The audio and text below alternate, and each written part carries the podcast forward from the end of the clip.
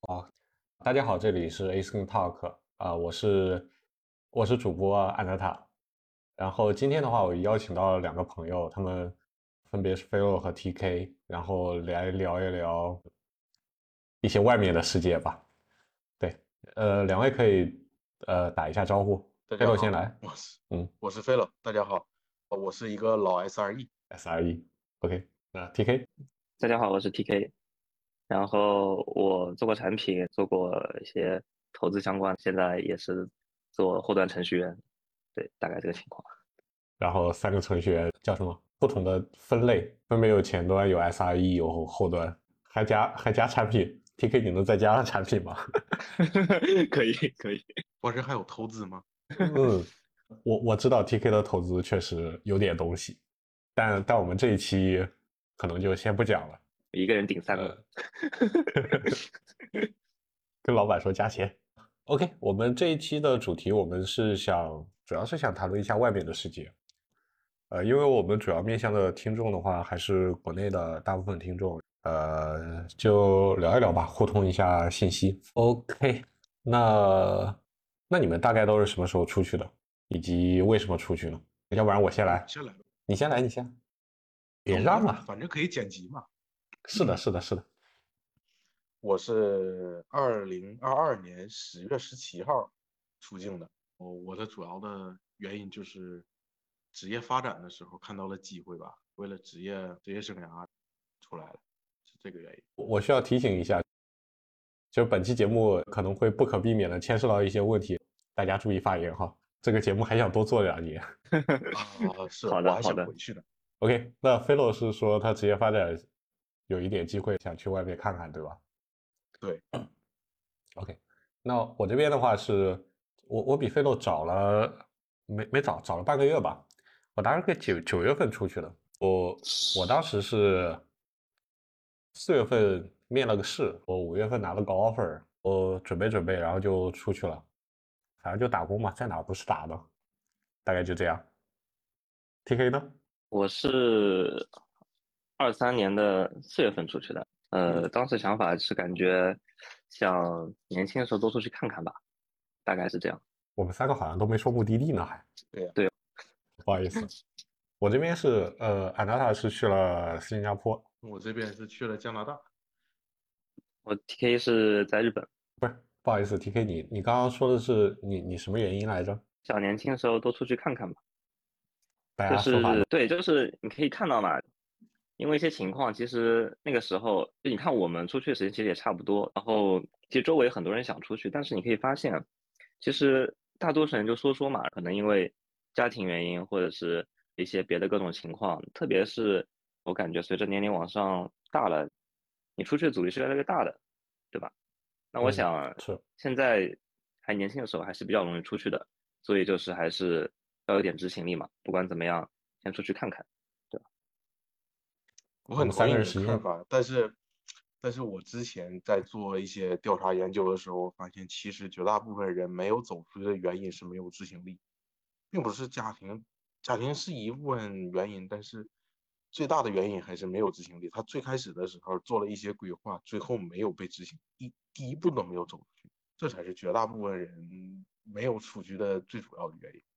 这是我自己对的调查。他其实有有很多层嘛，就首先你要有有这个想法，有了这个想法之后呢，你要能力，有这个能力呢，你要再去执行。它其实你看上去好像是很简单的，你说出去就出去，其实它当中一道道坎非常多，就像家庭只是一部分，对，就像你说的，它最后有没有执行，可能也是很重要的一个原因。对对对对，我觉得没有执行是第一原因。我我跟菲洛比较像，我也觉得很多人只是说说而已，他最终没有执行。可能很多时候也没有那么想出来，可能稍微碰到一点，对吧？不顺心的事情，或者有一些嗯不太好说的情况，就就说啊，我是不是换个环境会好一点？但是你最后有那么想出去吗？可能也没有。对，说的对，是。估计是的。比如说那个时间节点，我如果再迟个，其实我觉得我在上海工作生活还可以。我如果说我再迟个一年，我可能也许就不会出来了。但主要那个时间节点对我的影响比较大。那你们都是怎么选择目的地的呢？我们有人在新加坡，有人在加拿大，有人在日本。其实这样，我是怎么选的？因为因为我之前是看过非常非常多 YouTube 视频，各个国家都看了一遍，最后我认了一个道理，呃，如果你是最终的目的地，你还是得选美加澳这三个国家，因为这三个国家有有很广袤的土地，是吧？这就是战略纵深，对吧？他有土地的话，他才有未来发展的方向，然后。所所以我就从这三个国家里边选了一个最容易去的，所以我就选了加拿大。我记得澳洲好像当时也不是很困难，其实还是很困难，因为他们对这种语言的要求比较高。对，澳洲的话是要有英语考试的，我记得是的。对，他对语言的要求比较高，你能选择的项目里边，它都有那个语言的要求，它的语言要求比较高，这样的话就不适合我，因为我语言不是很好。我我们三个里边可能只有 T K 的语言好一点，对，估计是的。OK，那那 T K 呢？我当时主要考虑到的话，就一个是生活成本吧。日本的生活成本其实，在发达国家里面，我现在感觉应该是，你不说最低吧，肯定是最低的那那一档了，对吧？就是还是看每个人的情况吧。因为我本身自己也有在做一些投资什么的嘛，所以我觉得对我来说就。只要能出去，成本不要那么大，就是一个比较好的地方。你要出去的话，你像那些欧美的国家，其实你要到那边，你在国内说你找一个工作，其实也没有那么那么容易的。我也不是说是那个程序员出身，你真的让我突然找一个国外的这种大厂的工作机会，其实可能是有点困难的。但是日本呢，它是比较缺程序员的。当时我基本上面了四五家都是过的。呃，只要你在国内，比如说你是个大厂程序员。你的编程能力肯定是 OK 的，因为我本身也会日语，所以说，呃，对我来说应该是过去成本是最低的，所以说我选择日本。我觉得其他人不能走你这条路，问题就在于 就在于日文。你你的日文是的，TK 的 TK 的日文是是是相当好的，所以我觉得可能大部分人不太能走这条路。对对对，对其实就是日本它这个。就是程序员的生态跟别的国家不一样，别的国家呃当然语言也需要，但是日本它可能语言比技术还大，因为它技术很烂，就是就是这个可以后面再详细说，反正可能相对技术来说，日本人他更看重你能跟他交流，能理解他这个业务，对，所以说我这个方面我有一定的优势，当时来日本也是相对别的国家来说会方便很多，对，然后还有个点嘛，可能你离国内，因为我本身是上海人嘛，就是离上海其实很近。你可能从日本有九州，可能在日本最西面。你从日本最西面到上海，比从这个最西面这个点到东京还要再近。所以说呢，这也是比较好的一个点。因为你近的话，你包括回国的这个便利程度啊、机票的价格什么，其实都是一个很大的优势。你像如果是欧美国家，其实你回一趟国，首先你路上时间很多，机票当然也很贵，各个方面考量吧。我还是主要从成本角度来说，对。当然我情况。就可能比较难 复制。对，我觉得日本有个很大特点是，你想要很低的生活成本，你可以真的很便宜，很便宜，甚至可以比上海还低不少。因为它，比如说吧，你可能超市过了七八点，对吧？它可能便当会打折打得很厉害。当然，你想你想吃点好的，那肯定会很贵。但是如果说你只是想以比较那个怎么说呢，低成本有一个相对还可以的生活，其实。日本是可以做到的，不像我觉得，可能很多这种发达国家，你一些就很简单的吃的，它价格可能也不会非常低。对，我不知道这个认识正不正确。飞总，说说你那边小费？小费？加拿大要交小费吗？出去吃饭，餐厅是要是要是要给小费的。呃，我我我去餐馆消费的话，基本上，嗯，疫情还没结束的时候呢，大家都是看着给，我会放到那个小罐子里边。疫情结束之后呢？他在那个 POS 机上面，他会有一个默认的小费，你除非你要点的 no 我不给小费才能不给，就是默认的话，你说 yes 之后他就退不回去了那个菜单，很多次都是这样，你说 yes 就退不回去，我没记错的话应该是百分之十五一次，一次就百分之十五，这样十五对，然后十五不好说，消费的百分之十五，而且我不是很愿意在 POS 机上给，知道为什么吗？因为因为我那时候做调查，我发现你在 POS 机上给小费，实际上这这钱全部给老板了，没有给为你服务的这个人。因为为你服务这个人，因为我我平时我在 POS 机上面没有点错的时候，我都是点 no，我不给小费。谁为你服务，就比如说谁为你端盘子啊，或者说哎你有什么需要吗？这些人我会我会拿 cash 给。对，那如果进老板账上的话，小费就失去了意义了。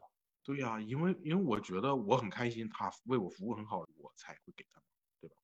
就就比如说我，因为因为在加拿大这边吃西餐的话，也不是西餐吧，就是烧烤。你点什么 rubber wings 这些东西，他会给你很多选择呀，什么酱呀之类的，他会给你介绍怎么吃啊，所以你会你会想要给他小费，因为他确实为你服务。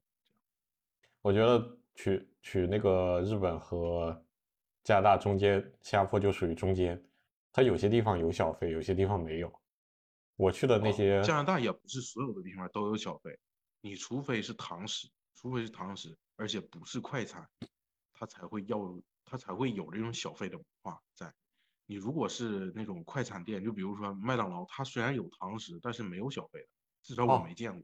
对，这边这边好像也差不多吧。那种小店的话，就是小店，不，中餐的小店是没有小费的，大概这这边也是有的，中餐的那个小店也是有的，类似于这种，你们应该都在那个。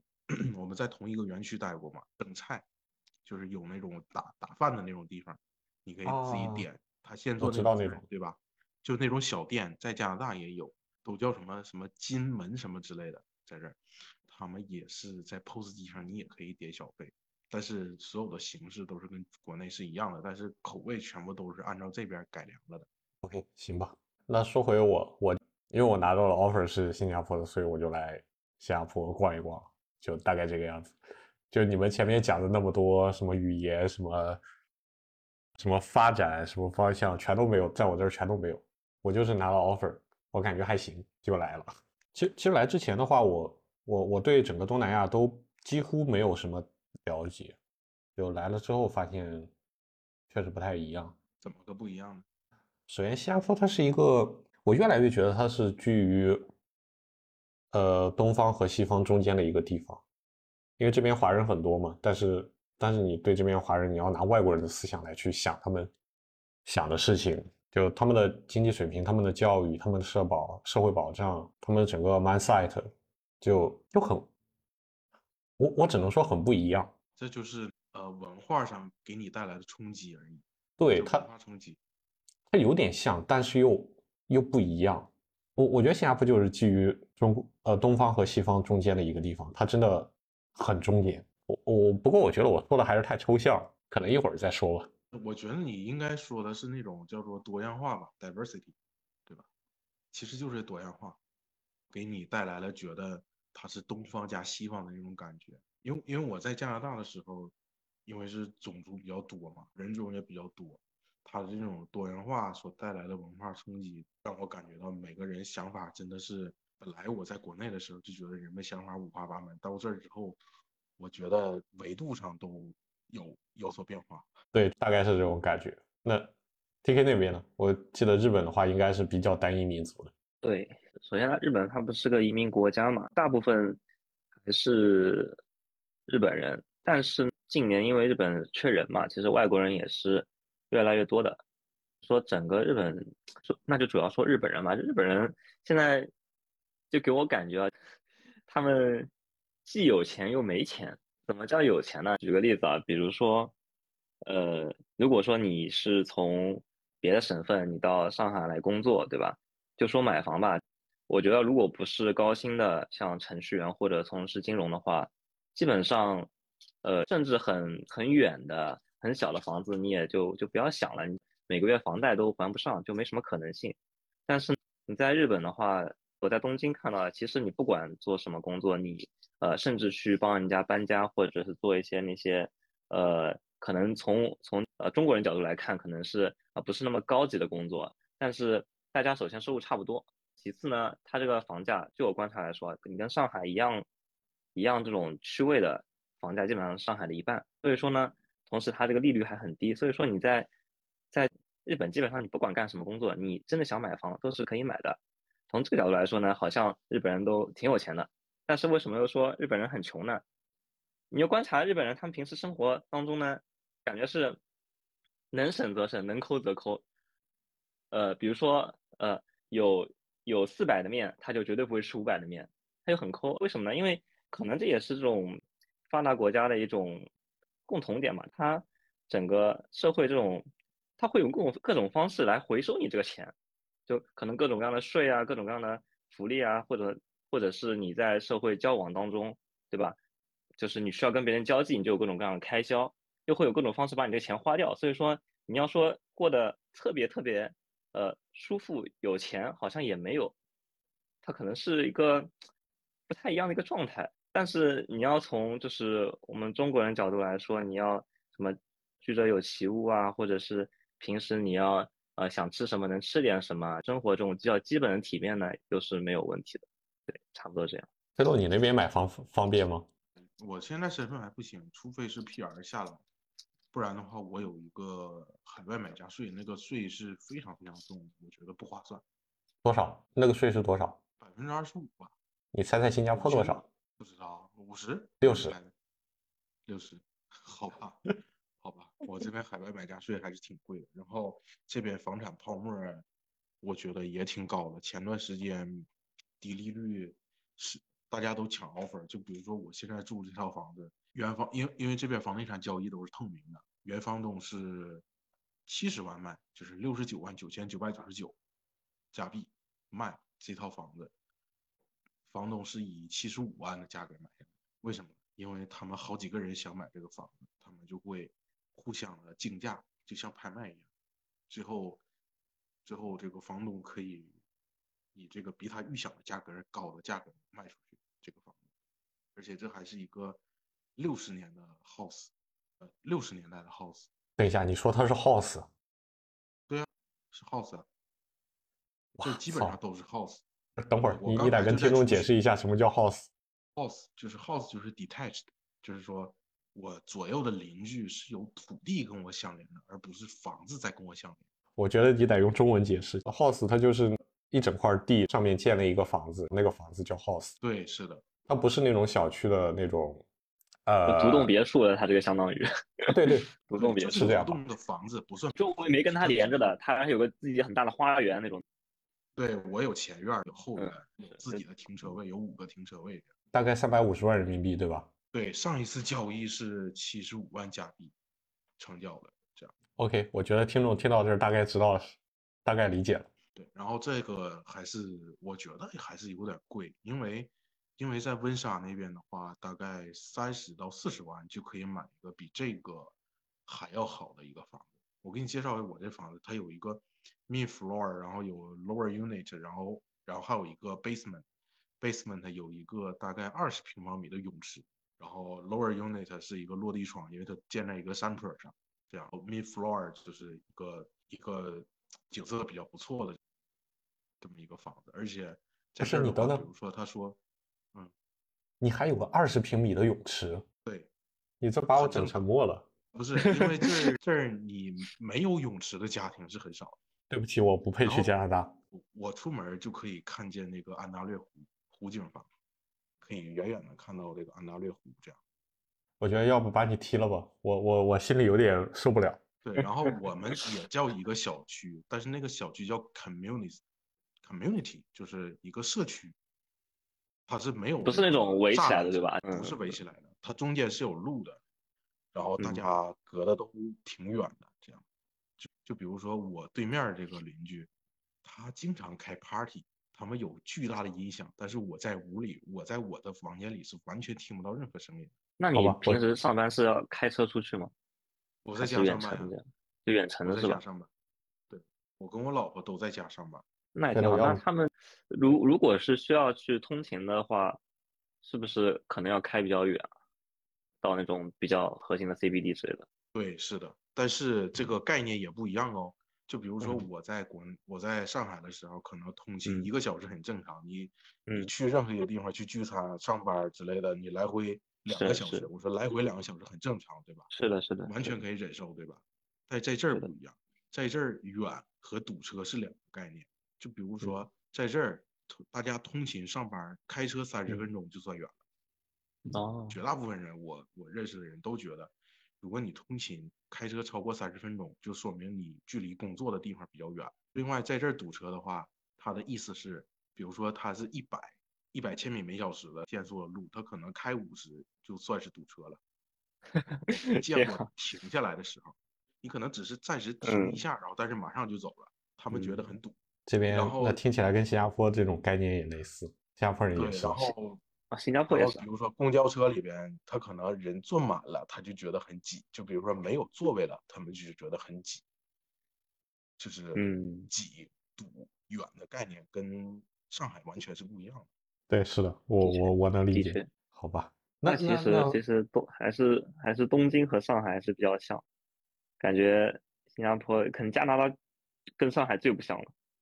就完全，完全概念都不一样。对，是的，我来这儿最主要的一个原因就是，我想，因为我在上海的时候，我之前住过回迁房，其实我很小心的走路，楼下认为我很吵，不停的报警找社区之类的。后来我把我找我的房东把这个我的地板全部揭开，就加了一层隔音棉，他们还要不停的报警。这这房子结构问题，没办法，这老房子就这样了。没办法，对，我觉得那个房子并不老，我觉得那房子并不老，其实就是回迁房，应该是质量不太行。我我觉得应该也是质量的问题。啊，这样，我我不确定，我不确定，反正最后就因为这个事情我就搬家了。再后来就觉得住那个水泥盒子不是很舒服，你要么吵别人，要么别人吵你，有的时候甚至就是有一个阿姨。他来敲我们家门，他说：“你们为什么这么臭？”我我记得我们住五楼，他好像住还隔了两层，他觉得我们炒菜很臭。我又让他进我家里来闻，他又没闻到那个臭味儿？我就觉得有的时候挺莫名其妙的邻里关系。这样，然后我就觉得来加拿大的时候来都来了，就觉得还得是住一个 house 比较好。所以我应该会买 house。这样，因为因为 house house 当然也有缺点，缺点就是。就比如说，你看我今天下雪，我就要我就要撅屁股去铲雪，嗯嗯，然后要把自己的挖出来，行吧？菲洛菲洛说的生活让我沉默了，我都说不下去了。对呀，就是你看我孩子刚会走路的时候，就在自己家草坪上跑，我就觉得来这儿就挺值得。行吧行吧，能不能说点开心，说点能让我我我开心的话题？贵呗？哪里贵了？三百五十万人民币。那你一年维护成本多少了？三百五十万的房子，一年维护成本多少跟我没关，房东维护跟我没关，而且安大略的法律就是保护我，每年房租只准最多涨百分之五，就可以一直赖在这儿不走，而且一年我我可以无限续签，只有我说不住了，他才能换租客，他卖房都得继续租我，还挺牛的。对，我也听说了。房租房租咋样？我住的这个 unit 的话是两千加币一个月。但是你要是水电费的话要四百哦，能源费会比较高一点。对，主要是 Ambridge 他们的天然气的费用，Ambridge 那个公司的名字叫 Ambridge，哦，垄比可能是垄断的吧，或者说你这个小区只有这一家公司。我们一个月整个房子的供暖的话，大概要六百七百加币。飞度想听听我的吗？能让你开心很多。我我租的是一个。是一个四十多平的 studio，我我我没有二十平米的泳池，我只有楼下那个公共的泳池，就小区里边的泳池。然后去办公室也有点远吧，地铁大概四五十分钟的样子。我的房租是三千一新币，那跟加币应该是一样的，三千一加币。嗯，好吧，那你这实在是太贵了，所以我才说你得去一个国土地方大的区，没那么挤。那我把我带过去吧，还需要一段时间吧。我未来应该可以，因为我现在我操，你真可以吗？不算，我开玩笑的。对的，应该可以。我不确定，但是如果有机会的话，我可以带人。可以，那我回去写简历了。你你要是找我上班，不需要写简历。OK OK，我我们还是扯回来吧。那呃，我我其实还有个问题，就是听听你这边，你你觉得你能在那边买个房子安家落户之类的吗？还是挺容易的呀。就嗯，加拿大我觉得我知道了，应该应该还可以。那那 T K 那边呢？你这边我觉得呃，就是那我对比的对象肯定是上海嘛，这样对比就只能说太简单了。就刚才也说嘛，可能你差不多的位置，房价是上海的一半嘛。之前一直会说嘛，说什么有什么持有成本，其实这个我后来我也算过，其实也并不高，就看你什么类型的房子吧，就可能和新旧和类型有关系，但基本上就是在千二到千五之间。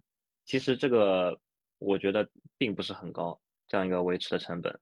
就主要的问题是什么？问题是是呃，之前因为像上海房价一直在涨，对吧？日本房价不涨，现在反过来了，上海就是可能如果你没有看，其实最近其实是跌的不少的。日本主要是汇率吧，所以说日本的房价一直在涨，所以呢，这样一进一出，就日本买房这个事情，它并不会是一个呃怎么说呢，亏钱的选择了。你这样对比起来，就还可以。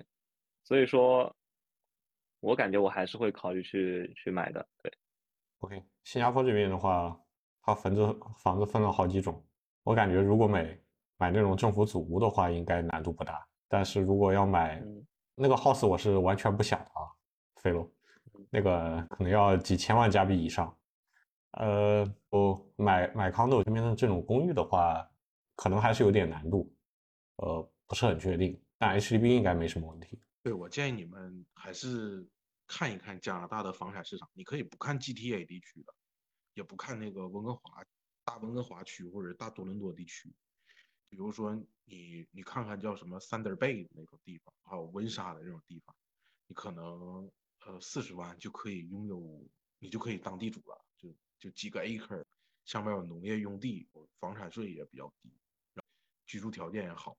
你可能跟你的邻居有几百米的距离，这样，你开车一脚油也能上到四零一高速上面，而且这边高速又不要钱。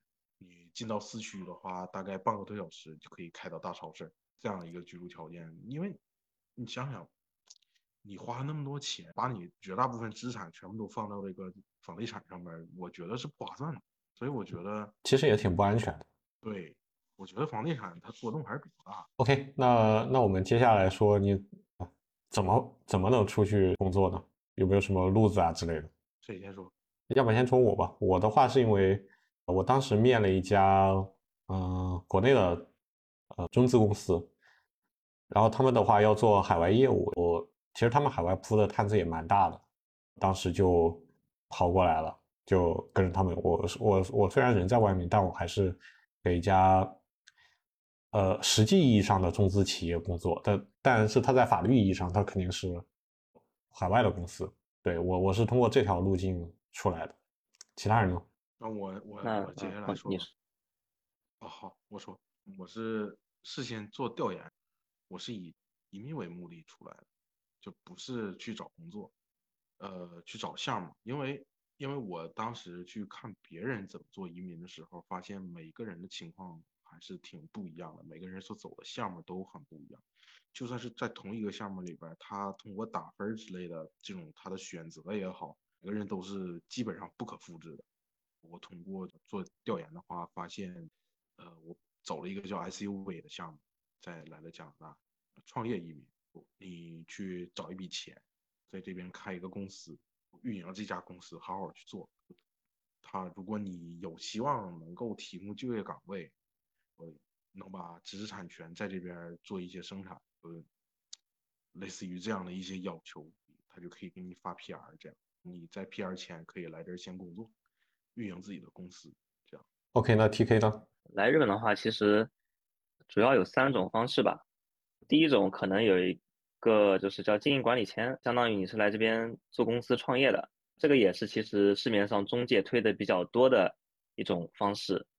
但是这个其实里面水很深，呃，大家会理解说啊，我只要付钱，付了钱我就可以来日本，把它理解成是一个投资移民，但其实它并不是的，因为日本不是一个移民国家，它是真的需要你在这边有一个生意，你需要有一个持续的盈利去证明你是在这边经营一个公司而且经营的不错。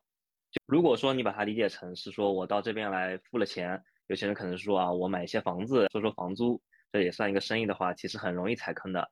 就呃，如果你碰到一个呃没那么黑的中介，可能你也无非是买房子亏点钱。但是如果你真的碰到很黑的，可能他会可能一套房子同时几手卖了好几手，人家不要的东西丢给你，你可能人生地不熟的，你也没有办法。就是如果你一定要为了留下来，可能会有不断的有支出，不断的被被割。经营管理签证，如果你本身不是做生意的话，呃，就不太推荐，真的不太推荐。而且你要靠烧钱去拿到日本的身份，只能说非常非常难。就可能说，呃，就你可能最后烧掉几百万还不一定能拿到，因为常规来说，你要拿一个日本的 PR，它就是要十年，而且经营管理签，就是这个签证，说难听点，就是对于日本的出入境管理局来说，这个签证就是被歧视的，因为有太多的人通过这个签证用一个。呃，说不符合日本利益的方式想去拿这个身份嘛，所以这个方式其实是被歧视。剩下的还有一种就是说，如果呃比较年轻的话，可以直接来留学。这个方式的话就适合于什么？就是你真的想确定了，我就在日本长期生活了，因为你在日本留学拿到日本的一些呃这种学位、这种学历之后，呃，你可以去面一些，当然也没有那么简单啊，你可以去面一些日本的那些呃大公司、一些企业，你。真的去长期在日本去去生活了，你就就真的跟他绑定在一起了，你去做这样一个投入是比较值得的。第三种就是你直接来工作，直接来工作的话，我觉得里面还有两种，一种是呃可能你本身也是呃做程序员吧，比较强的程序员，最好的是什么？最好你就到日本的外资啊，比如说什么什么谷歌啊什么之类的，都是可以的，但是的确难度非常非常高，真的是。要技术非常非常强的人，可能还需要一些英语，呃，才有这样的一个机会。我的情况是，因为我是希望能快点拿到日本的 PR。日本 PR 它就像我之前说的，本来是要十年，因为它缺人，他就提出一些不同的方案。就比如说有什么高度人才啊，你可能去打分，打分的话从你。毕业的学校、你的学历，还有你的收入、年龄等等方面来衡量你，觉得你是他们眼中的人才了，他可以给你更快的方式，呃，让你拿到他的 PR。呃，你的分数现在是如果七十分可以三年，如果八十分的话，你可能一年就可以拿到了。因为他会根据他的国内需要人的一些情况去做调整，比如说现在他 IT 可能比较缺人，他会 IT 公司给他一些加分的项目。当时呢，我就是主要是找那些有加分项目的公司过来，你可以达到一个比较高的分数，呃，可以比较快的去拿到。其实你要面这些公司的话，其实还是得得日语。如果说你日语日语完全不会，或者是说只能一点点的话，你可能来这边很难找一些比较好的工作，可能只能往下去找一些，比如说像他们有温泉旅馆做一些这种偏体力方面的活了。这样的话，你的签证又不一样了，可能你要往后拿 PR 也会很难。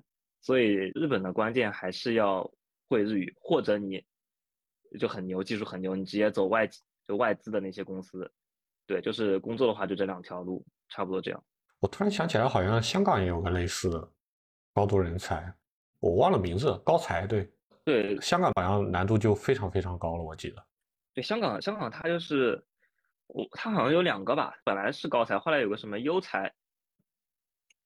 因为香港其实现在很多外资测的比较多，人也跑的比较厉害，它也在降低它的门槛嘛。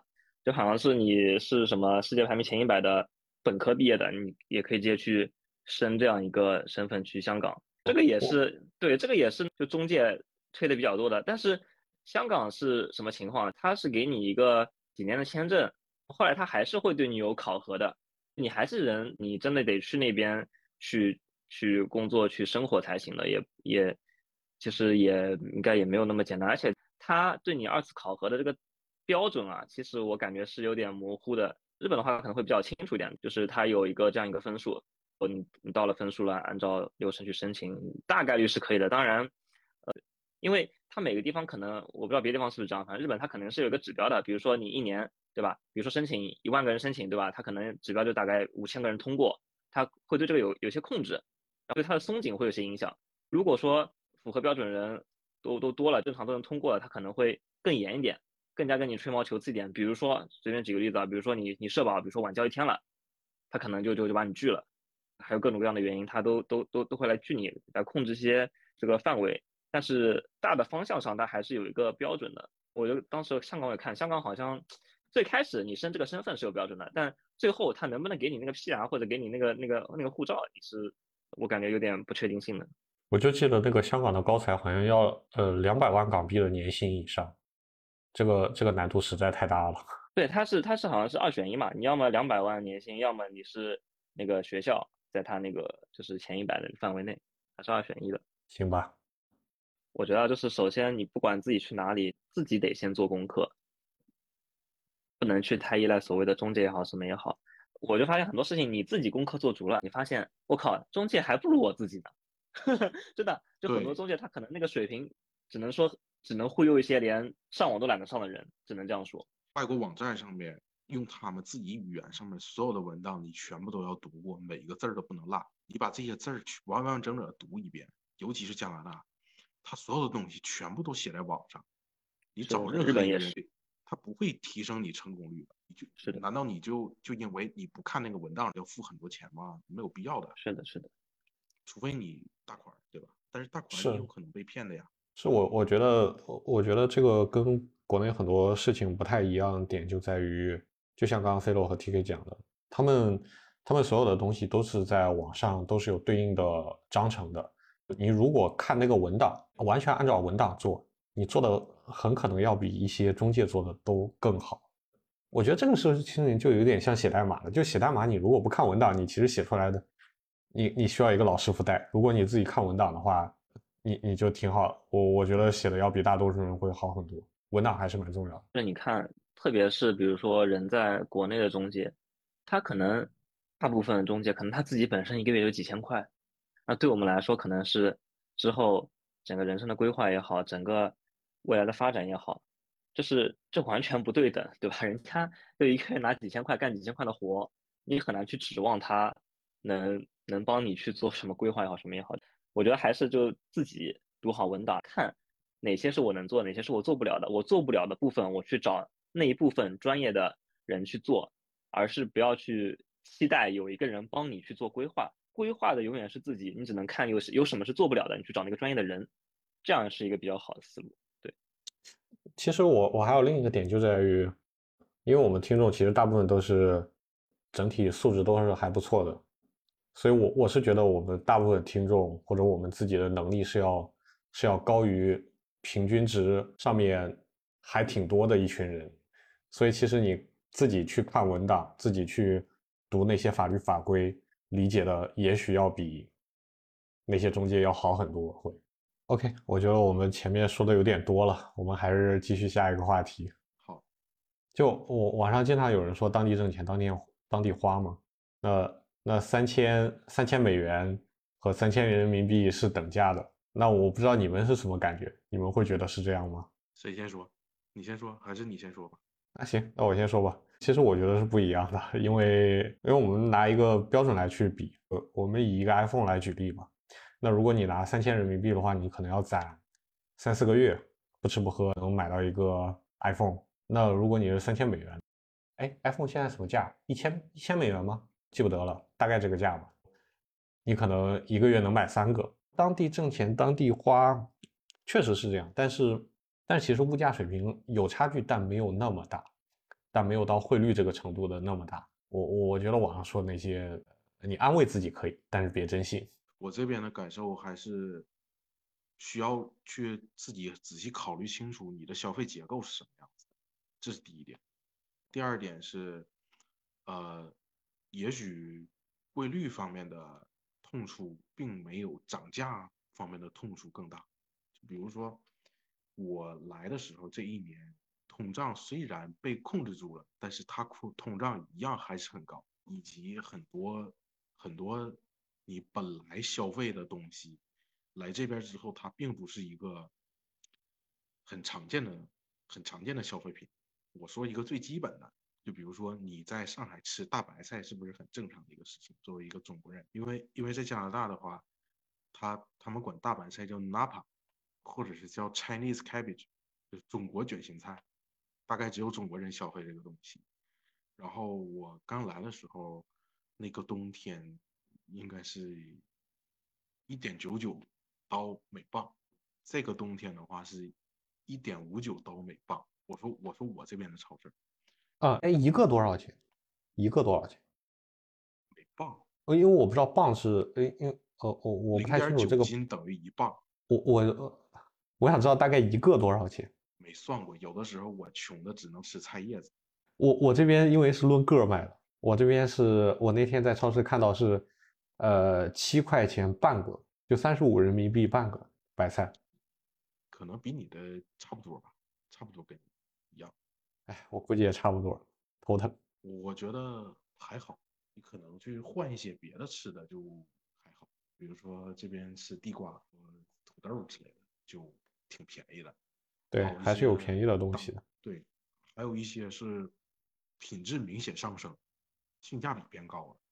就比如说鸡蛋、牛奶、牛肉，还有还有这种卖的这种叫什么 local tomato，就什么意思呢？就是你附近的农场产的这个不不适合运输的番茄，那那种它虽然比较贵，可能是一一块一点三五，一点三五加币每个这样的一个价格，就品质就会非常好。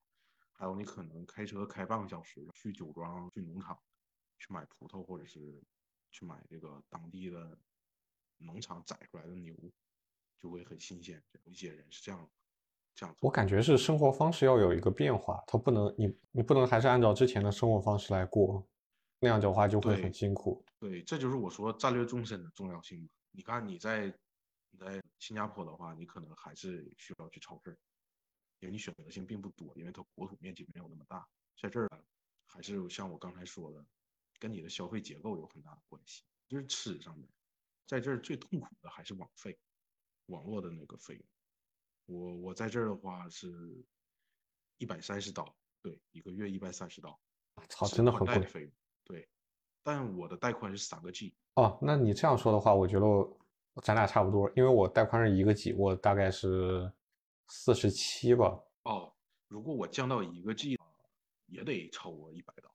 哦，那就三个 G 的，我觉得性价比最，性性价比可以到。对，因为我确实能用得到，但是手机的话，我跟我老婆应该加起来有一百刀。手机的话，我跟我老婆加起来是二十二十刀，还可以。对，因为加拿大的网络通讯费是很贵的。还有一个比较比较痛苦的车险，车的保险，像我在安大略，呃，我有两台车，我有一台车还在闲置的状态，闲置的状态你也要买保险，两台车的保险是四百刀。我觉得我不能跟你讲话，跟你讲话我他妈太痛苦了。你怎么还两台车呢？我操！对啊，我还玩车呢，一会儿给你讲我玩车的对。不行，我想把你踢出去，我受不了了，我心脏有点受不了。这你这个生活太幸福了，你要做提前做调研的呀。感觉我来错地儿了。对啊，我一会儿给你讲那个，呃，这边加油还是比较便宜的，我一个月油费一百多刀就够了，这样，而且而且这边的车全部都是大排量的，我一个三点五，一个三点六的车，呃，一一个一个十五个油，一个十八个油，这样才一百多刀，最后，其实贵的就是吃的、保险、交通，和，保保险和通讯上面比较贵，这样。出奇的便宜的就是我最近一直在看病嘛，可能可能就不到五刀这样看一次病。啊，看病这么便宜吗？对，是首先你进诊室就除了药之外的，全部都是 OHIP 去给你报销的，全民医保。你你买药的时候，公司有那个给你交那个保险，嗯会报销百分之九十还是百分之九十几？他一百三十五刀的药的话，三块五就卖。好吧，行，我知道了。要不然 TK 说两句，让我开心一点，不要像那边那边那么离谱。啊，我感觉可能也不能让你开心。操！刚才你们说那个网费嘛，我现在我也是一级的，我我说一个月人民币估计一百块，因为日本它这个运营商特别多嘛，他会抢客户，还有一些返还套餐。我基本上我用满一年，然后他会给我返个钱，那一钱等于我这一年的费用，相当于我第一年就免费。这个是网络是这样一个情况。我那手机号的话，它有不同的运营商嘛。我最开始的一个运营商，它是它是这样的，呃，你只要半年内消费一次，你就能一直保有你这个号里面的流量什么，你就可以单独买套餐。如果你只是想持有这个号，你就几乎没有成本。我现在主要用那个手机号是一个月大概二十 G 流量，换成人民币吧，一个月六十块，比国内是肯定贵，但是我感觉就也没有非常贵。当然，就是这些需要自己去去查一些呃信息吧。我感觉综合来说，日本各个方面，如果你愿意去做功课，你可以在每个方面都把生活成本降低。你包括吃的、出行的这种通讯费啊、通通信的这个费用，还有什么住宿等等。就是呃，我在想，如果就普通的来说，可能还真跟上海差不多。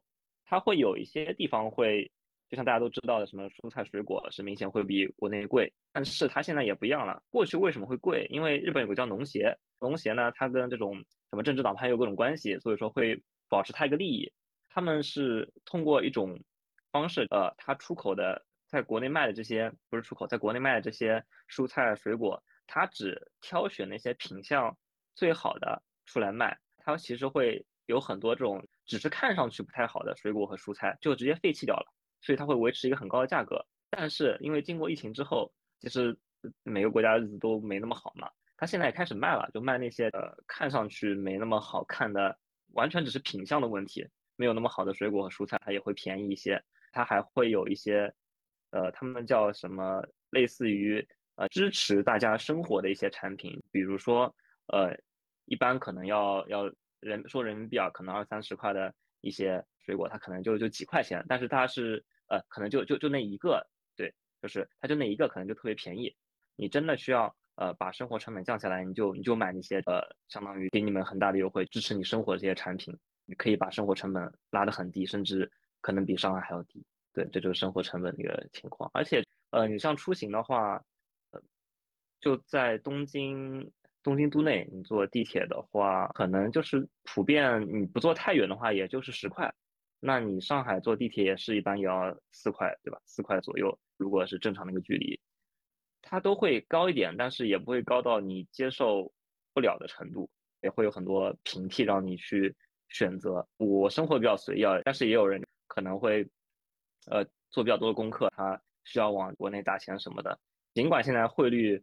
呃，其实已经这个比较低了日元，但是在日本生活还是有很多人是可以甚至存钱存下钱往往国内去去打的。觉得生活成本方面来说，我觉得，呃，能出去这些国家真的很少比比日本还低了。要么你去什么那些非非发达国家，对吧？那那就另外一回事情。好吧，行吧，有让你开心吗？我觉得。新加坡这个生活成本实在是高的有点夸张了，我已经不想说了。反正 兄弟们，你你如果月薪没有十万人民币的话，我觉得谨慎来新加坡，谨慎一点。我肯定没到那个数，所以我非常痛苦。OK，那但是但是你在在日本也很能高薪，就像你在新加坡和或者是加拿大一些欧美的国家，你可能可能可以获得很高的薪水，日本会很难，你要获得高薪非常非常难，都都是有利有弊。嗯。大家，大家可能加拿大的话，你没有你你赚高薪是不划算的啊，是吧？税高因为你你你再高一点的话，他他的个人所得税就是百分之五十多，确实有点高了，五十几是有点高了。呃，五十点三吧，还是五十一点三，反正就是超百分之五十了，相当于你在给政府打工，就很不划算嘛。对他实际上拿这个钱来去来去投你的医保啊，什么东西的这种，应该是吧？就发达国家都是个循环，包括发各种什么补贴什么的，都是别的地方收上来的税嘛。嗯，是，嗯，是是不是你自己开公司会好一点？税方面，对，是的。如果你自己有公司的话，会好很多。好吧，新加坡这边的话，个人所得税就会低很多，但但整体的生活成本很高，所以它其实是把这部分钱转嫁给。把这部分钱转移到了那个本地人身上，让本地人那叫税改费，对吧？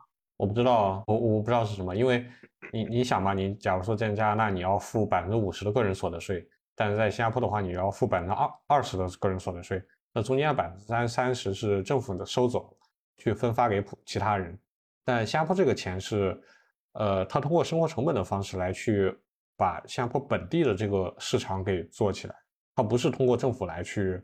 把这个钱分出去，而是通过你个人的消费分给其他的人，嗯，它是另一种模式吧？不同选择。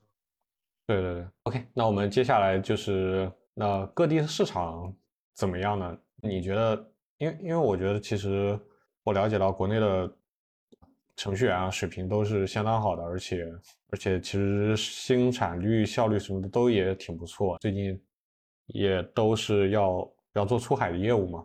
那你觉得外面的的你们各地自当地的市场的话，有没有什么发展的潜力啊之类的？你先说。啊，行，那那我先说吧。我我虽然人人在新加坡，但是我觉得新加坡这个地方，它它它它不不只不只是一个国家，它是整个东南亚。对我我是这么觉得的。这边有一个很很好的点在于，它的市场潜力是非常非常巨大的。它整体人口的话，大概有个四到五亿的样子。然后这部分人呢，其实是收入还不是很高，跟世界接轨，我感觉不是特别多吧。所以说它的市场潜力是非常非常大的，但另一个点就在于它的它情况非常复杂，哦，这边不同的国家、不同的宗教，然后不同的种族，我觉得对于对于国内人来说，你可可能大部分人理解不到这个宗教和种族问题的一个影响，但我知道在在整个东南亚的话，这两个问题非常非常的大，非常非常的根深蒂固，所以这方面的话是。是不太好处理的。说回那个出海业务，我觉得是一定要出海，一定是是一定要做这个业务，一定要把这个摊子从国内给呃放到外面。因为你的业务，你的公司如果做大做大的话，你应该其实风险是一个很大的问题。如果你只放到一个单一的市场的话，风险是非常非常非常大的。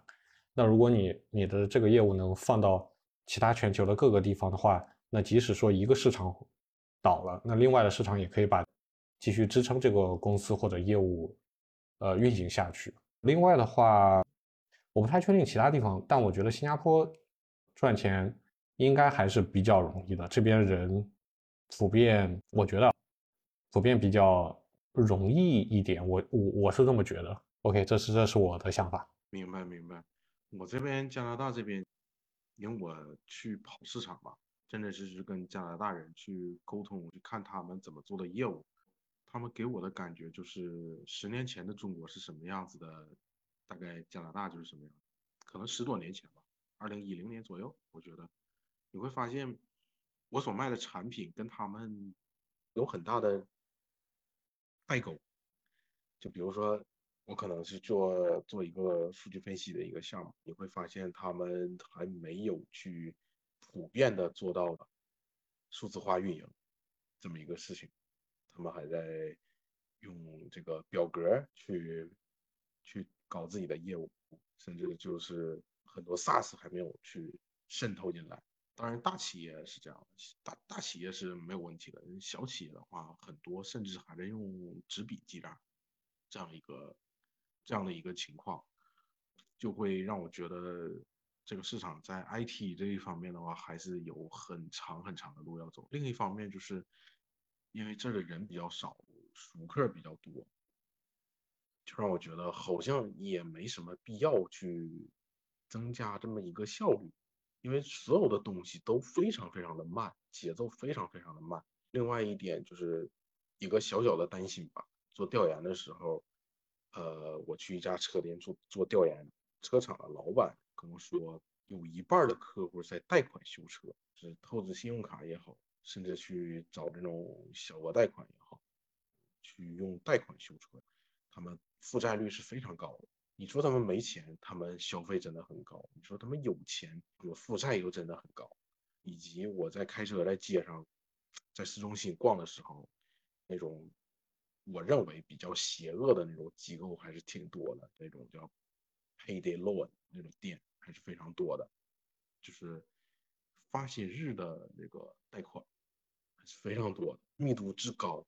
你可以到那个 Google 地图上看一眼，就知道他们的负债情况，这个市场的负债情况是怎么样。他们是愿意消费，在这个利息暴涨的这个时代的话，我估计十年内的低利息是不太可能有这么一个情况的话。还是要非常小心的，我们可能立即就要进入衰退当中，所以这个市场情况还是谨慎乐观吧，我觉得这样。什什么叫发行日贷款？太太懂。发行日贷款，你跟他说我的呃，我哪一天发薪水，你现在要给我一笔钱，我现在嗯我我抵押我的工资条给你。就是相当于预支下个月的工资这种感觉。对对，就是这个意思，不是预支下一个月的工资，它可能是预支很长时间的。好理解。就可能后面比如说一年的工资都都都慢慢还这个贷款。对，是的。然后，而且他们以各种各样的算法，不让你看到最终的年利率是多少。嗯，用我的话来说，就是叫高科技蓄奴。这这真的是了。这那如果说整体社会这个问题这么严重的话，那那这个市场会变得很脆弱呀。也不是啊，他们靠新移民呐、所以所以要不停的所以他们，所以他们要不停的往里边进新移民。他这，如果你说提升到这个非经济情况、社会情况的话，那我还是也是比较谨慎的乐观。你来了之后，你才能明白什么叫自由。它可它可以是说你自己去判断好或者是不好。就比如说，我孩子学校五十米内就有酒吧和大麻店，他一放学就可以看到这个呃在街上抽烟和抽大麻的人。你去做调研的时候，你可以到别的公寓里面，比如冬天的时候，整个楼道里面全部都是大麻的味道，以及我刚落地加拿大第一天，我我我我住 Airbnb，我那个房东晚上抽大麻，白天吃早饭要喝大麻咖啡，上班的时候要吃大麻糖，甜点的时候要吃大麻蛋糕，然后以及我在路街上开车，在市中心开车的时候，旁边的人折叠起来了。你们懂什么叫折叠起来吗？你的胸口靠在你的膝盖上，就叫折叠起来。哦，他们是以这种站姿站在街边的，他们在那里在在在搞这种 hard drug，就是硬的那种毒品。然后我想问的就是，那那我去那做一套 P to P 的那个贷款业务，听起来是不是有点搞头？你如果是想搞钱的话，这边 casino 是合法。啊，不，这我我因为因为我想的是说出海的业务，能能做点什么出海的业务，我是这么想。casino 那个肯定它是要哦比较比较认 local 的，对，非常认 local 熟人社会。你以为这是规则社会，实际上这还是熟人社会，只是在规则下面。那听起来这个市场也不是很好打通。对，非常难打通。我自己做地推的时候，就遇到各种各样的问题。刚才说的这种市场有很多很多人在不停的退出市场，因为一些贷款啊，或者说呃吸毒啊，或者说怎么样也好，你可以看到还挺可惜的，他们看起来年龄也不大，就折叠在街边上，到处大小便啊，然后警车过来了也不管。那那天我看见那个人折叠在那吸毒的时候，警车就在我对面。呼啸而过。我觉得这场景还挺恐怖的。有点吓人。对，这还是个不是不是很罕见的一个画面。这样，不过你这我还没在多伦多市中心，我之前看过一些人分享说，在温哥华那边这种场景规模更大。所以，所以我当然我没说全民都是这个状态，但是但是这边的年轻人。或者说我接触到的这些调研到的这些人，他们给我的印象就是说，因为这东西合法，所以我觉得我没有错，所以我觉得很心安理得。他没有想到，就是说，比如说，我举一个真真实实的我我身边人的例子，我那个被调研的那个企业，他不是做修车厂嘛，他就要开除一个人，为什么要开除这个人？跟这个文化相关的，他工作其实还是挺水平还是可以。但是比较懒散，因为他们比较个人主义。我我认为的，或者说我们华人认为的比较个人主义一些。但是从从这种非常客观的角度来讲，他每天还要去健身，还要花四十刀去吸大麻。他老婆来这个公司去抱怨、投诉，然后说工作时间太长。实际上，在那家车店里边，华人或者是印度人，大家都是。都还挺努力的，但是本地人的话，他就会觉得你们太鸡血了，这样。本华人表示非常理解。对，然后，但是绝大部分人都是这个情况的话，大家都不愿意赚钱的情况下，这种消费的情况，你可以想见，他长期以来，他可能那个信用卡他可能就还不上，他债务就会爆表，尤其是现在利息涨得这么高。确实，那 OK，那那那 TK 呢？你觉得日本那边市场有什么搞头吗？我觉得可能和刚才说的一句话挺相似，它其实也很 local，但就这个规则，这也是建立在这个 local 这个事情之上的。我觉得就可以这样看，比如说你中国人到国外，有哪些业务是出海成功的，或者说有哪些人在国外发财的？就我看，呃，比如说在日本，大部分人真的就是中国人在日本的话，还是中国人做中国人的生意。就比如说你开个中餐馆，或者是呃给中国人做一些中介服务啊，包括但不限于房产的销售啊，呃或者介绍工作啊之类的。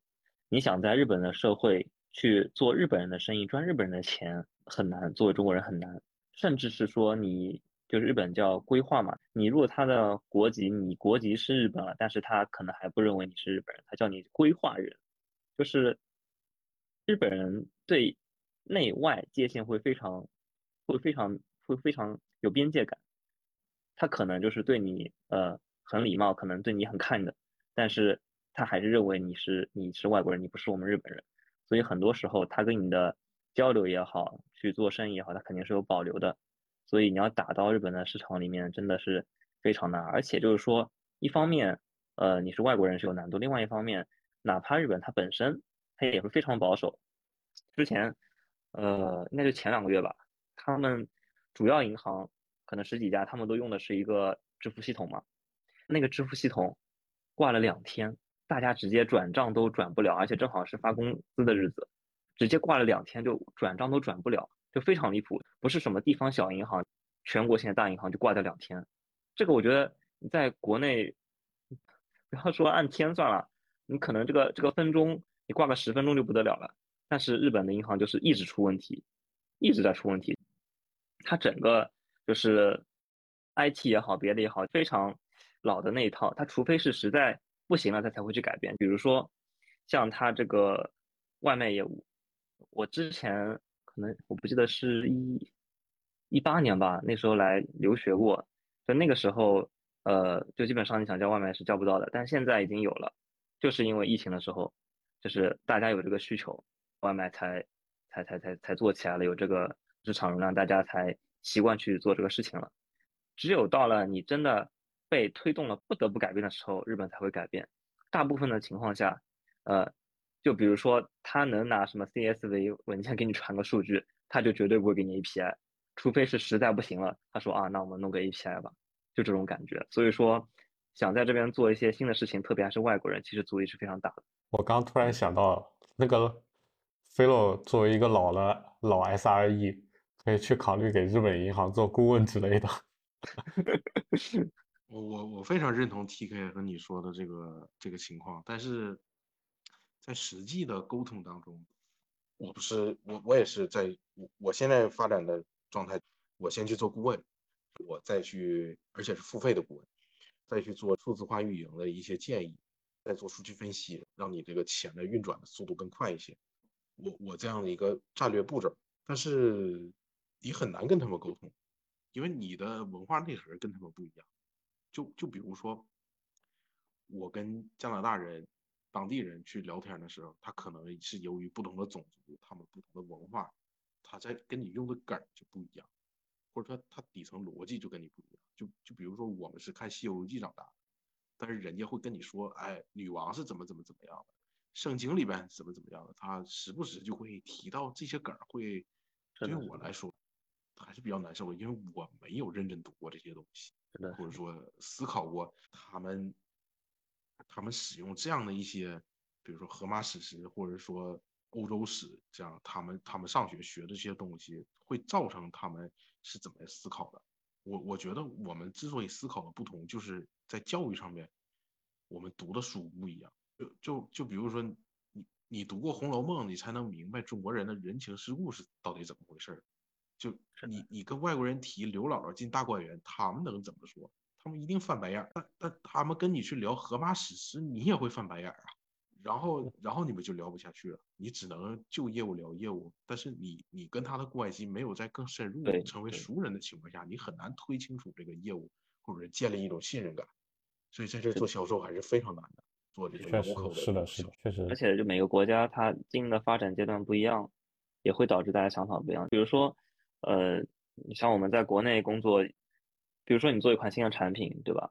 就首先失败是很正常的，那我们肯定是从它如果成功的有什么样的潜力，怎么样的一个可能带来的一个呃收益去考虑，说啊我们是不是试一试？但是比如说你可能放在日本，他们第一反应不是说你这个事情最终成功了能让这个效率提升多少，而他会想。对，如果你挂了，是不是我来担这个责任，对吧？那那这样一想，那什么事情都有可能失败。你要说服他去做这个事情，就会变得非常难，因为他不是说你这个做成了，你效率能提升多少，能给公司带来多少好处。他最优先的永远是说，呃，如果挂了，我不要去背这个，我不要站出来给人家什么鞠躬死一马三，对吧？就是你在不一样的发展情况下，就大家对于事情判断哪个是最优先的，也也是。非常不一样的，但是可能一些小公司会好一些，但是一些日本的大公司，这个会就是你别说你是外国人，在他们内部想去推一个新东西，也会非常非常的困难。我我在跟我我认识的老移民去聊这个关于数字化让性能提升这么一个、嗯、或者效率提升这么一个事情，他们第一反应竟然是哦，这要减少多少工作岗位？哎，我在想，这不是我的目的吗？他们怎么会担心这个呢？嗯、他们是担心这是我的目的，他就会觉得，嗯，你这活干不下去。是的，好吧，那怎么听起来这这海外业务不好做呀？这对，不好做的，尤其是你你你以为你一套系统可以在全球都吃都都可以吃得开，实际上你要做非常非常多的版本。嗯，就就我给你举个例子来说，当地的法规你能不能全部遵守？你上我上来。就被吃了一个什么，呃，DDIA 的相关的这么一个法律，人家我还没找顾问呢，人家就开始跟我说啊，你这个合不合规？要不要我们律所来给你看一看？还有，还有一些线上的产品，你提供英语不提供法语可能会有问题。还有一些，比如说在这儿有一些不同民族的人，他可能是从右往左读，这么一个事情，你你的产品有没有考虑到你的布局？这个这些问题全部都是成本呀，而且他们人数不多，但是他们可能就那么几个人，但是他就会去不停的吐槽你，会会给你造成很大的麻烦。我感觉这是做产品的方式不一样，国内的话就要求快操萌，但但可能在其他地方的话，你要考虑很多这种因素，什么语言、文字，甚至 emoji 你用的 对不对都要考虑。是的，对。你可以解决，当然也很好解决，但是这都是钱呀，都是成本呀，这都跟你的生命息息相关呀，你能不能活下去息息相关啊。所以你有没有这个 local 的经验很重要。听起来不容易啊。没有没有这个经验，你可能甚至很难去做这个预算，你就不知道这花点钱那花点钱，最后就甚至你这个资金链都跟不上了，会有这种情况，感觉就跟你的计划完全不一样，最后这个是花的钱。对。就很多奇奇怪怪的地方蹦出来，要花一笔钱，行吧，不容易。啊，OK，那我们，嗯嗯嗯，你说，我就想到说，日本 IT 就是它这个最大问题在什么？我们都做互联网，知道一个产品肯定是先上线，再迭代，再优化，但在日本完全不是这样的。他可能他想上一个呃新的一个系统，他可能设计两年，设计完两年，再再再各种测试，最后才上。他会在最开始把这个东西。能想到的全都设计，会非常非常详细的。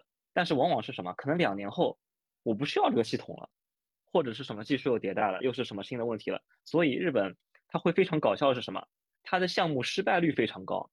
它可能说我花了呃好几亿日元，最后这套系统我不要了，甚至是说我做出来以后，客户说啊这和我的这个预期不一样，所以所以我们要重新做一套。所以他为什么会缺人？我也想过，他缺人缺在他失败率太高了。本来本来一次能做成的，很快能上线去迭代的一个事情，他非要设计半天，设计完出来还可能失败，还不是对方想要的，他一直在在里面循环，你知道吧？就一直在一直在这个就是无用的地方去花人力花这个钱，最后上线的东西质量还很差啊。我为什么他们会对，为什么他会以这个样一个方式去做这个事情？以我们来看很奇怪，哪有这么搞互联网、这么搞 IT 的？但他们这个思维就是他们制造制造业的思维。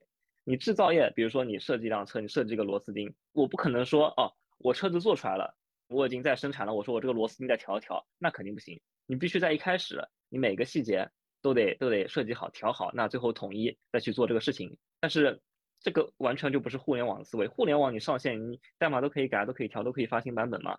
所以说他们这个思维的问题，导致他们整个这个行业非常大的问题，而且没有人给他纠正过来。因为现在在上面掌握着资源、掌握着这些经费和和和这些就是决策的人。以前的那些可能年龄比较大的一些，这些就是他们以前这些，因为日本以前制造业比较厉害嘛，一些制造业公司的这样一些人，所以你可以看看到他们一些新的一些 A P P 也好，一些系统也好，服务也好，其实做的不错的，就不是说说他们什么什么什么人人 人人不行或者怎么样的，就是说太多旧思维的人掌握了这个社会的资源。导致社会的主流一些产品，包括银行的之前说的银行转账系统，做出来就是那个鸟样。可能他等到老的一代人挂了，新的一代人出来，然后不一样的思维来做事情可能会好，但是这个会需要非常多的时间，不是说以一己之力我进去改变这个市场，而是可能你得等老的一批人淘汰了，这个市场才会转变，才会有新的空间。但是这里面的我觉得机会在哪里？机会就在于，当他很多事情，比如说他发现实在不行了，或者说要转型的时候。他社会上可能没有这样一批人帮他做这个事情。随便说，比如说他想做一些呃云上的服务，现在在日本做云就很赚钱。为什么？日本根本没没有人会做啊，你会做你就能报很高的价，就是这样。当他转型的时候就会有需求，有需求，但他根本没有培养过这些人。这个时候，如果你作为一个国外来的人，你会有这个技能，你可以有很大的收入。飞洛，飞洛，呃，考虑一下，要不然开始学日文吧。不是很愿意去。就举个举个例子嘛，我觉得每个国家都有这样的机会。它转型的时候，它就会需要一些新的技能也好，新的一些服务也好。我觉得这个可能是机会。你要在它的存量里面，你去跟当地人竞争也好，你要去去改变他们也好，这个是嗯很难甚至不可能的事情。还是要在大的转型的机会中间找到属于自己的机会。甚至甚至你只说简单的打工，有的人因为现在很多远程嘛，特别做云很多远程的。他一个人直接接什么四五个项目，你一个项目，比如说年薪，你说低点吧，一个项目年薪你就算五十万人民币，你四五个直接两三百万了。对他来说，他很他很熟练，他对他都是一样的操作，一样的维护的方式。但是因为首先日本他不熟悉，你他在不熟悉情况下，他对你的时间很难评估。你说我就需要这个时间，他也不好跟你说什么。但是你可能你接多份工作，你可以把工资刷得非常高。就这只是随便举个例子啊，当然还会有很多别的机会。嗯。我觉得我 K8S 用的也还可以，要不然考虑考虑我。我觉得我还需要时间在加拿大多玩一玩再说。嗯，我我觉得每个地方每个地方都有每个地方的机会。对，就是有。我觉得我们作为一个，我们肯定首先目前是外国人吧。你作为外国人，不要太去想改变对方或者是教对方什么，还是要抓住本地的一些转型机会。人家有需要，对吧？我们能提供不一样的价值，我觉得这个是我们的机会。对，尤其是我觉得来加拿大之后，我不怎么想去做程序员了。嗯，是的，是的。对，你你你想想，我在这儿修车的话，一个小时要付对方一百二十刀，然后我我车我车一万五买的，修车一万刀，就这么爽。这他妈也太贵了。对，然后如果你去四 S 店的话，可以飙到一百四十一百四十五吧。那我也学也去学修车了，也学的太多了。对啊，然后在这儿修车呢，你也不需要很好的技术，你远远的看就行。你看我之前调研的很多修车店的那些老板，华人修车店的老板，他们之前干啥的？有的是专科，就专门来这儿学修车，在当地修车的，专门在这儿读这个职职高，类似于中国职高一样的东西。有的是程序员，有的是什么？硕士搞什么材料学的，还有的是什么在国内大厂做 HR 的过来修车，这样都过来修车了。然后你看，凡是你在加拿大，只要是体力活，房东跟我说，那个电工给他装两个灯收了一千刀，装两个灯收一千刀？对，是的，就两个铜灯，装到那个房间里，他他要做那个 renovation，他买了房子要翻新，他想装一个自己想要的样子的筒灯。哦，这个因为这是老的电路嘛，这个电工呢就要去还原电路到底是什么样子。最后施工，施工下来，花了他花了一千多刀。日本忘了我吧，我去我去修电修电灯了，再见。对啊，这里凡是你需要出人的，他都是一百多刀。这里的程序员就是三十刀一个小时，所以所以我觉得有的时候我真的不想不想去当程序员。那个时候去去研究，我看见看见一个东北的，也不是也完全基本上不会说英语的，他来这儿砍树，砍树一天都能赚个好一两千刀这样一天。给人砍树，不是不是每天都能接到活儿，砍树，还有挖地基，这些东西都非常非常赚钱。行吧，有的时候你得把视野放开，你不一定要做一个什么国际化的产品，也许你应该拿起工具给别人干活。OK，那我觉得时间也挺长的了，那我们最后说一个吧，你们各自觉得自己最大的变化是什么？最大的变化，你先说。我觉得最大的变化就是生活，生活可以不一样。之前之前我在国内的时候，我感觉好像在做着一种模式的生活吧，工作、下班、上班，什么结婚，什么就各种。最近一年的话，我感觉旅游，旅游还挺有意思的，可以出去旅旅游。我感觉和我之前生活很不一样，这样不一样的生活也能活，我觉得对我影响蛮大的。你可以有其他选择，对，实际上我们可以有其他选择。我我的生活变化还是蛮大的，我把之前在上海一切不满意的地方都找到了解决方案。就比如说，我我不满意住的地方太小，对吧？我觉得性价比不高，小到性价比不高，以及我为什么要那么努力来获得一个上海户口，它的福利相比较而言又没那么好，是吧？另外一个就是我为什么要花钱买牌照？